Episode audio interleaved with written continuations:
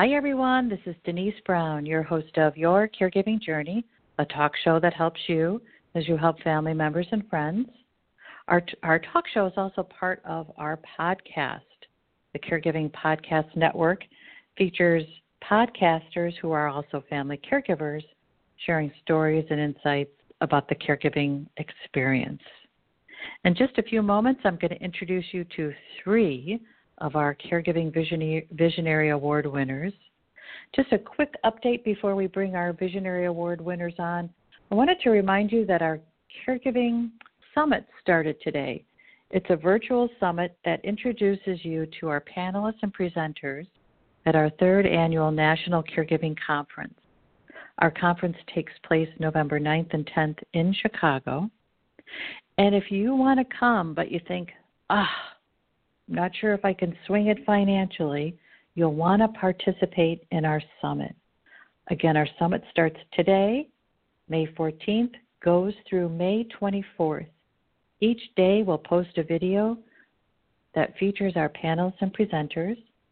Comment after watching our videos, and you'll be entered into a chance to win a trip to Chicago. Our grand prize is airfare to Chicago, two nights at our conference hotel, and then registration and meals. We also have eight runner up package, packages that include two nights at our conference hotel and free registration and meals. Every time you post a comment during our summit, you're entered into a chance to win. So if you visit our summit every day for 10 days, you have 10 entries into our contest for a chance to win. And again, the grand prize is round trip airfare to Chicago, two nights at our conference hotel, free registration and meals for our conference. And this year's conference is fantastic. The agenda is just awesome. So this would be the year to join us. You can find out more information by going to caregiving.com. You'll see posts that say Virtual Caregiving Summit, Day 1, Day 2, Day 3. Just click on any of those. You can find out more information about the conference by just hovering over NCC 18 on the green menu bar on any page on caregiving.com. Okay, so let me bring on our Visionary Award winners. There were five. We've already recorded a podcast with Priya Sony. Three more are joining me today, and then our fifth will join us next week. So joining us this morning is Bev Foster. She's the founder and executive director of the Room 217 Foundation, a community health arts organization that uses music to change the caregiving experience.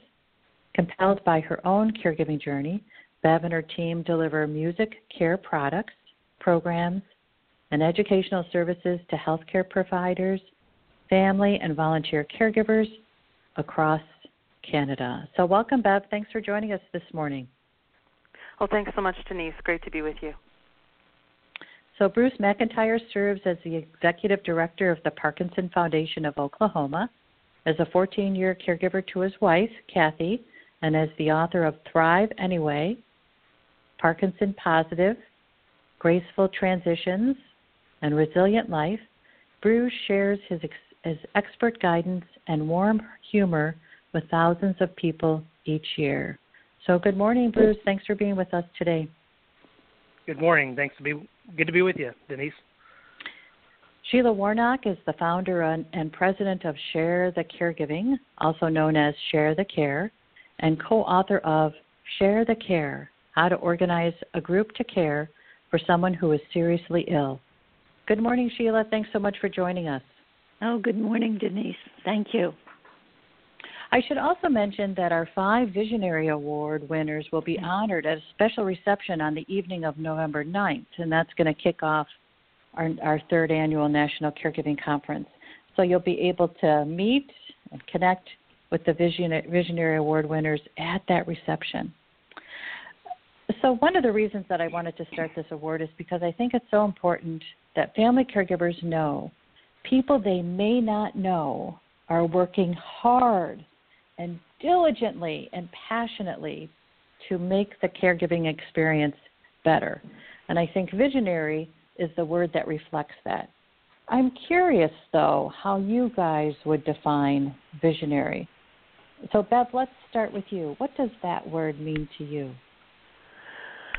Well, I, I mean, part of that is um, for sure just seeing what's possible um, that maybe is not been part of your experience. So, in terms of just you know the vision piece of seeing something um, else that could could be possible. So you're thinking outside the box, perhaps. Um, visionary also, I think in this in, in this case, and particularly in the context of your award, isn't just about sort of wishful thinking. It's about visionary is also about something tangible with with sort of boots on the ground where yes there's you're, we're thinking outside the box and we may have a, an, an idea or a new approach in terms of um, how to how to address something but we've actually got some um, steps and some you know ways to actually actually mobilize that. So um, visionary for me is both you know it's probably using both sides of the brain. You're you know you're actually thinking outside the box and and seeing the possibilities but actually being able to uh, mobilize some real tools some real actions to to make that work. Bruce how about for you? I, I guess what I'm thinking is it's uh, you know I guess it's just all about being a catalyst and a champion for the possible. I, I like what you were saying there about the possibilities of things that don't yet exist, and I think when we keep asking the questions and we keep partnering with other people, um, you know, then collectively we we catalyze new um, new possibilities to come into being. And I think you know as I look back over 14 years of caregiving with my wife. Um, gosh, I've I've learned all kinds of things. I've seen all kinds of things uh, emerging and developing. So, um, you know, it's it, it's uh, there's, a lot of uh, visionary caregivers out there, and uh, so I'm just mm-hmm. glad to be uh, named among some of these. Yeah, absolutely. Sheila, how about for you? What does the word visionary mean? Well, um, obviously, for me, it means someone who sees something that's possible before everybody else. And I think, at least in my case, that it came out of experience that had nothing to do with caregiving. Starting with when I was in advertising, one of the areas that I was very involved with was new product development. So I was always looking at trends that were happening in the world, and I was very, always very interested in uh, people like Faith Popcorn who would predict trends that the society was moving towards. Um, I just found it fascinating. But what I think happened with Share the Care, it comes down to, excuse me, invention is the mother of necessity. And it grew out of a necessity to help a friend. But where visionary comes in for me is that when it was just a book and I decided to start an organization, quite a number of years after the book was first published, it was people said to me, "Well, it's just a book. What are you going to do with that?" But I knew that it could be much more than that.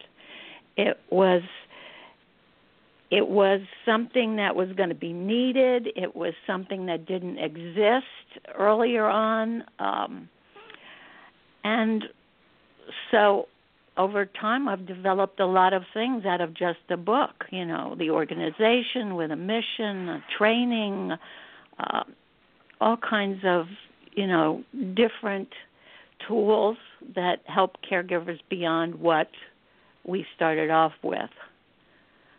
So it's it's and being I, open. Yes.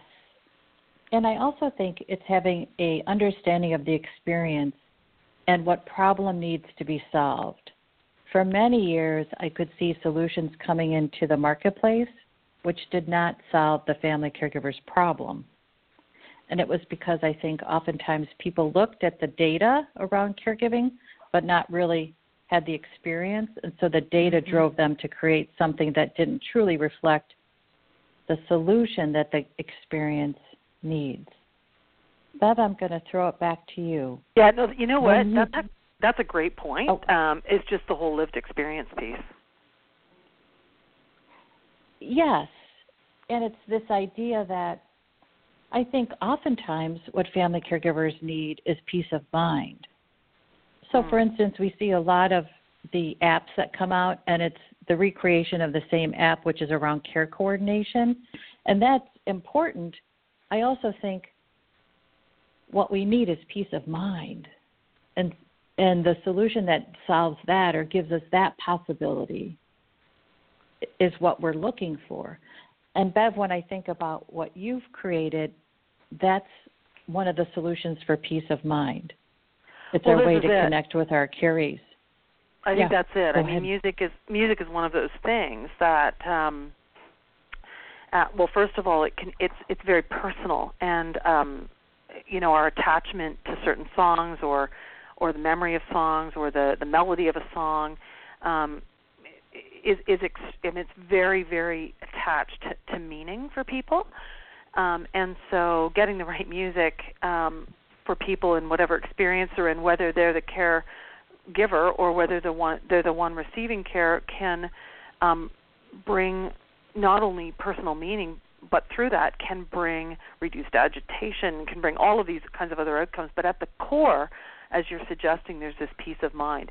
I mean for me what really drives uh, our work is um, is meaning making and music and meaning making and what what that can do in in caregivers experience. Because often particularly when you're a caregiver things can go in circles or you just kind of you know it's, you're just wondering why a lot of the time and and we're searching for some meaning. And certainly um songs and and music can can help um often be the words we're looking for.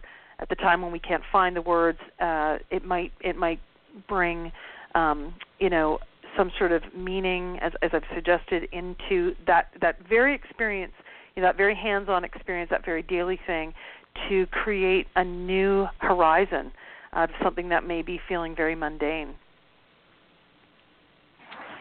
Absolutely. And Bruce, when I think of you and peace of mind, it's about I can keep going.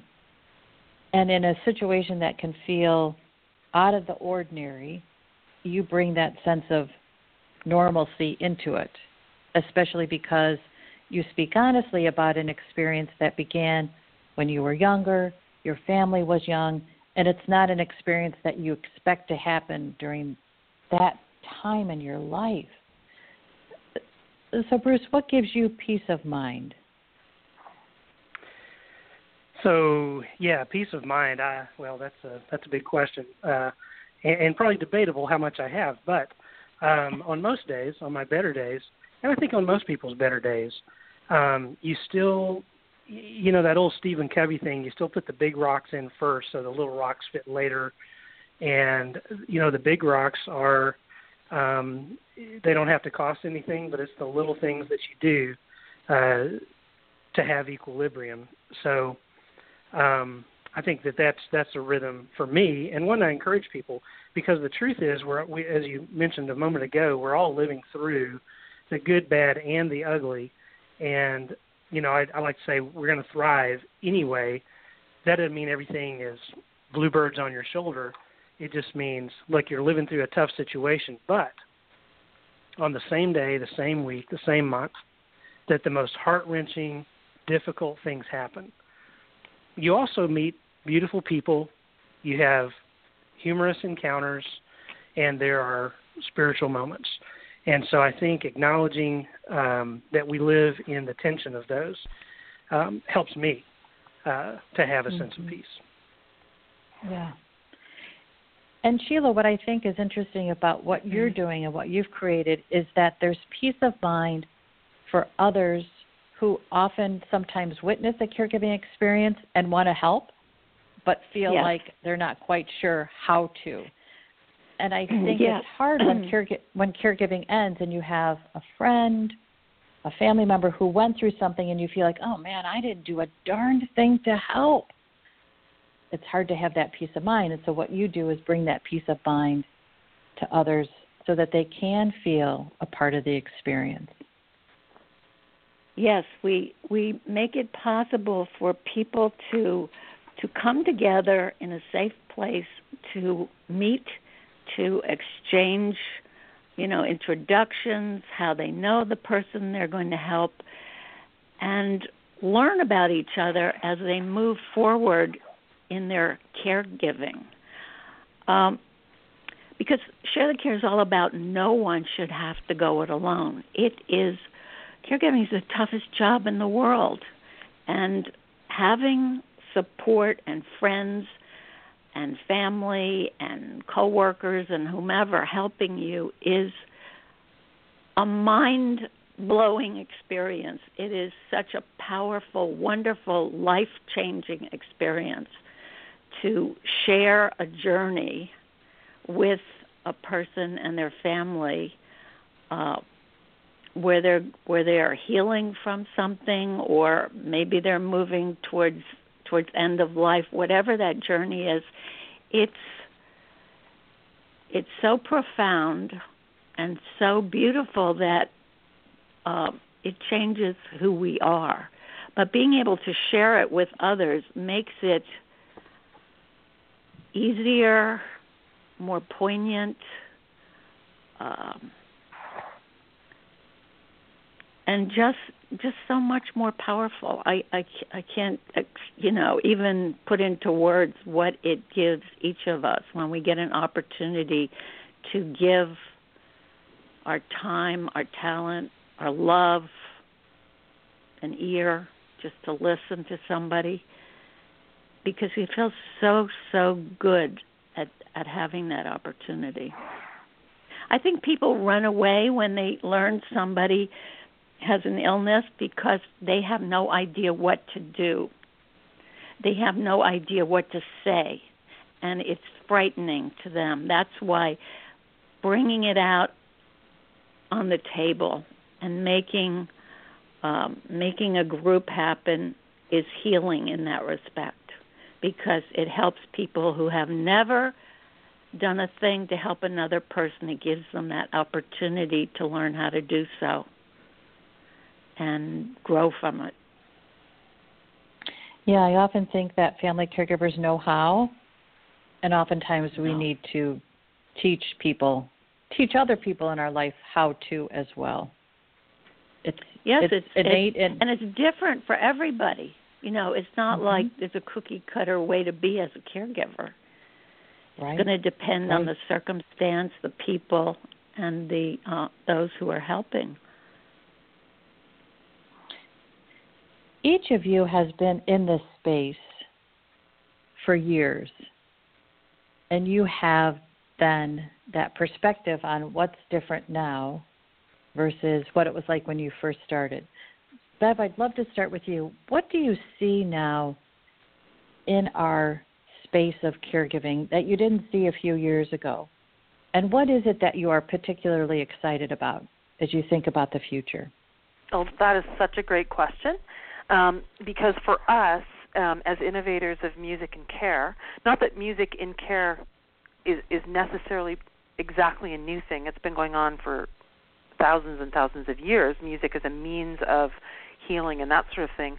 But I guess the way we've developed the music care approach at the Room 217 Foundation, uh, with our belief that everyone um, can use music in their in their care practice, um, no matter who you are, um, what's what's lovely is that when we started this um, in in 2000 in the early 2000s, mid 2000s, we you know it, music was still con- considered very fluffy and very very complimentary.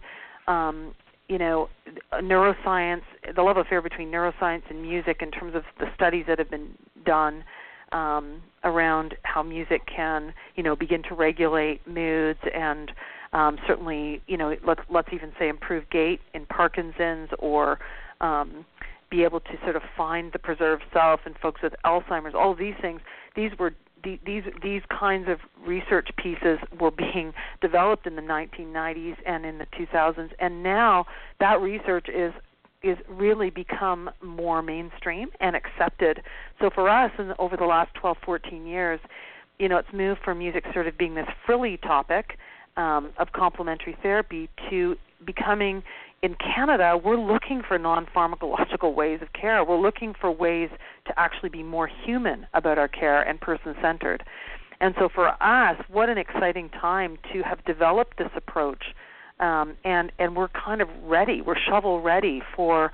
Uh, um, uh, a, a care system that, that is really looking for some alternative ways to care um, that are that are, as I say, going to have more human human kinds of outcomes, more more um, relational relational care is big here in our country as well. Just looking for ways to to um, kind of demedicalize uh, how care is, is delivered. So I think we're poised and, and, and positioned, and certainly um, now some of the opportunities Room 217 is receiving to be even become part of conversations uh, is is quite encouraging. We're involved right now. We just got a, a, large grant um, to scale a pilot study to be done in long-term care to um, actually use music, the music care approach, to reduce isolation and loneliness for residents of long-term care. Um, and we, we just in our pilot we just saw such tremendous results. Um, not only did you know not, not only was isolation and, and loneliness reduced, but so was depression score ratings, and so so were um, responsive behavior ratings. So you can sort of see the ripple effects of music and and I think to answer your question really succinctly is just there's a readiness in our culture for the approach that we're offering. Yeah, I I completely concur. Bruce, what about for you? What trends do you see? What what are you excited about in terms of solutions that you see on the horizon? Yeah, so I mean, I, I agree with uh, like music, for instance. The the uh, uh, in the in the world of Parkinson's, we're seeing a ton. I mean, every year there's a new innovative um, therapy that seems to come out, and that's usually directed at patients. But uh, in Oklahoma, I mean, we have uh, in the last three years we've gone from three Parkinson-specific um, exercise groups in the whole state to now 22, and a lot of those uh, caregivers are able to join in and be a part of. Uh, you know, dance is, is one of those that started. So I see a lot of uh, innovation in therapy and a readiness or almost an expectation that, yeah, mm. of course we would do that. That doesn't yeah. seem like a strange thing to do. Um, yeah. Another thing I've noticed in the past 14 years is just the uh, general awareness of caregiving. Like I go through our city now, and I see billboards, uh, you know, about caregivers. And yeah. whereas 14 years ago, I don't think that was the case. And you know, when I was all those years ago running the Caregiver Fundamentals Project in Oklahoma City, I regularly met people um, who maybe were caring for a parent with Alzheimer's, for instance, and they would come in, which was incredibly common. But they would come in and say, explain their situation and say, "Have you ever heard of anything like that?" and I would say, "Yeah, there's like millions of you," uh, but they were unaware of that. I don't really feel like I get that intro anymore. That people come in and they kind of know a little bit more that there are other people like them. So I'm, I have a growing sense that that's the case. I think that's an excellent point, Bruce. I think there is the movement because there is the awareness that it's not just one, it's millions. And I, I, I feel like there is this groundswell of let's get together and make this experience better. Not one at a time, but millions at a time. You know, Denise, it's about again. In in um, oh. in Canada, um, and it may be so in the states as well. But there's the, the actual terminology that the Alzheimer's Association of Canada uses. It's not caregiver anymore; it's care partner. So um, it's it's really a reflection of the whole circle of care. You know, the the family caregiver being one of those components, and it it really shifts the hierarchy as well. Um, so that's another that's actually another thing that's happening here in our country that that we're you know we're um, really trying to uh, you know we we see that as a trend where where um, the whole care partnership idea is is trending. It's interesting. There was a conversation on Twitter about that term, and it was interesting to read what people wrote about it in the in the states. I always find language as it relates to a caregiving experience so fascinating. What's the language that we we like to use? What's the language that reflects where we are, what it's like? So Sheila, I'll ask you the same question. What are the trends that you see? What what's exciting for you in terms of okay. what's changing? Well, when I first started caregiving for my mom by myself back in 1984, there was nothing for caregivers. Nothing. uh, absolutely nothing. Um, in fact, I don't even know that I identified as a caregiver, which happens still today, but uh, there was no place to go for help or support. Caregiving actually, a long time ago, even when this country was first pioneered, you know, coming together as a community to help each other was how you survived. And over time, as as it moved on, um, you know, families started breaking up. The children would move to the other part of the country. You know, divorce, retirement, all these things um, broke up the family unit that used to care for people. You know, you'd have aunts and uncles and grandma and grandpa all living together with a family. So what I see is that, you know, so Share the Care wasn't unique in the fact that it's a group of people coming together. It was how we came together that was unique because we had to create our own families of help. As time has gone on, and we're in the 21st century, now we have all this amazing technology, which is really making profound impact on the world. Excuse me. But in in many ways, it has it has also taken us apart from each other. You know, you can't you can't look into somebody's eyes over an email or a text message. And that's goes back to the fact that community is so important and being with people who are ill is so critical. So, in fact, I keep reading these articles about lone people are lonelier than ever. And this is in particular with younger people. And again, it's because technology makes us feel connected, but we aren't necessarily connected in the way that we're looking for as a caregiver. But I think I think it's coming back. I think people are beginning to realize this, and um,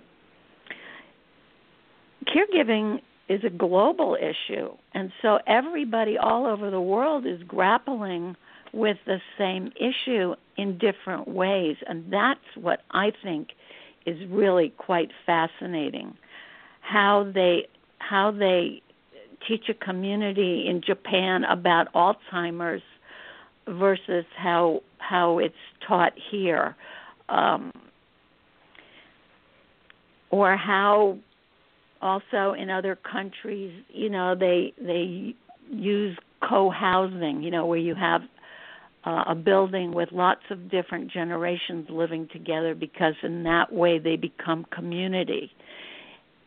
The whole concept and the importance of community is is really coming back I think because of the state of the world. Yeah. You know, we need I, each other. I just want to mention I had a wonderful mentor, Mirca Liberti, and she began an organization called Children of Aging Parents in 1977. She died in 2010. She's still someone that affects me.